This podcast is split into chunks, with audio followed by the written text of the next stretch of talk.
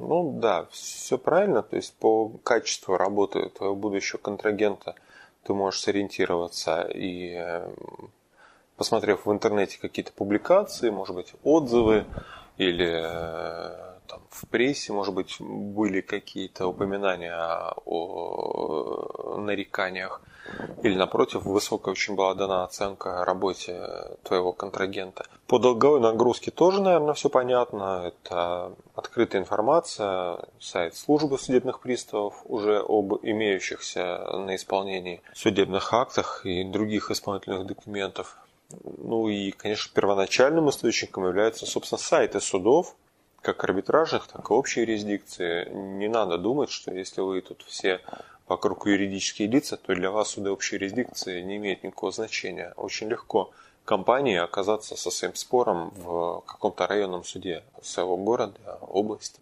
Когда мы говорим об активах предприятия, тоже достаточно легко сейчас можно ознакомиться с балансом твоего контрагента. Да, это будет баланс за прошлый год, ты можешь взять баланс за два прошедших года, но хотя бы какое-то понимание ты будешь иметь. Потому что если у фирмы есть основные средства, а не только запасы и дебиторская задолженность, которые быстро могут пропасть у любой организации с учета, уже это основание больше ей доверять, чем компании, которая вчера была создана – и у нее кроме номинально существующего уставного капитала ничего нет. Хочу сказать о том, что многие предприниматели излишне, наверное, все-таки боятся, да, начиная проверять своего контрагента, и следует все-таки обращать внимание на важные моменты, а не на все подряд.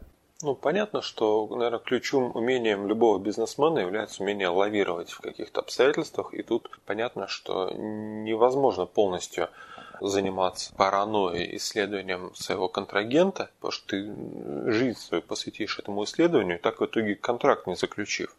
Или, напротив, не следует э, оголтело подписывать с кем угодно, какие угодно сделки, а потом посыпать голову пеплом от того, что тебе вменяют какие-либо обязательства за того парня. Дело даже не только в этом, а в том, что часто встречаю в судах такую вещь, как, например, э, отзывы на заявление, либо правовые позиции, в которых фигурируют такие обстоятельства, которые, например, на сайте Кейсбука являются фактором риска. То есть, когда приходит налоговая, и первым своим доводом говорит о том, что вот по месту регистрации данного общества еще 45 юридических лиц, и поэтому он вот такой вот весь нехороший. И очень обидно от налогового органа и смешно слышать такие вещи, потому что наряду с такими факторами риска у этого общества на самом деле могут быть еще куча всяких интересных и важных моментов, которые суду гораздо более интересны и полезны было бы знать.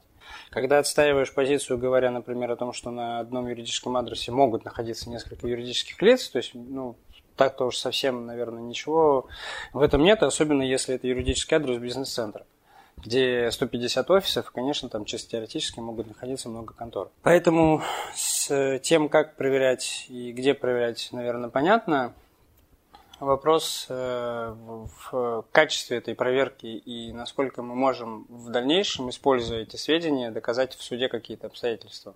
Ну и понятно, что в жизни бывают разные обстоятельства. Иногда к тебе приходит конкретно твой партнер, объясняет, что у него действительно какие-то сложности имеются, или там с бюджетом Российской Федерации, или с другими кредиторами, начинает просить тебя о какой-то услуге, принять платеж от третьего лица, или сделать платеж третьему лицу, или завершить какую-то поставку в условиях уже достаточно сомнительного финансового положения этого партнера. Мы не говорим о том, что это не надо делать ни за что. Понятно, что прежде всего для каждого коммерсанта его бизнес и те же юридические лица между партнерами, они сегодня одни, а завтра другие. И э, ликвидация юрлица не означает прекращение бизнеса. Просто мы говорим о том, что в условиях, когда у тебя возникает дополнительная обязанность по отношению к твоей стране проверять своего контрагента, и ты понимаешь, что то, что ты делаешь, оно противоречит некоторым задачам, которые стоят перед государством, во-первых, подумай, в принципе, насколько риски твоего контрагента, который просит тебя ему посодействовать,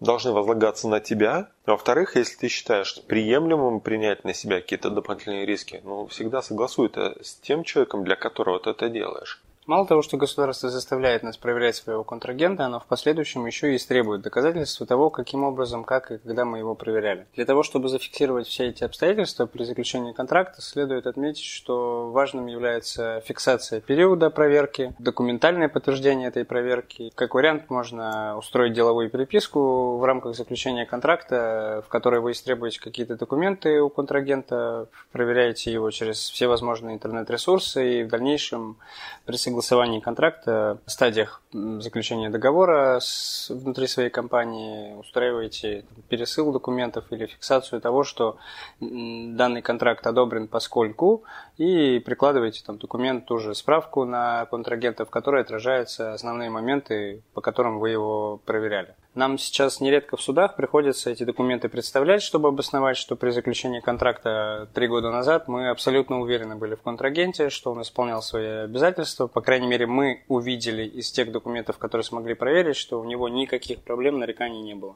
В общем, хоть каким-либо способом оставить следы проделанной работы, чтобы она не была сделана просто так для вашего внутреннего успокоения. Потому что все-таки, с чего мы и начали – это не ваша собственная инициатива проверять своего партнера. Это то, что вам навязано государством и то, что делается вами не для собственного удовольствия, а для того, чтобы не получить потом в свой адрес каких-либо претензий. А если вы их получите, чтобы вам было что возразить и представить в качестве доказательств.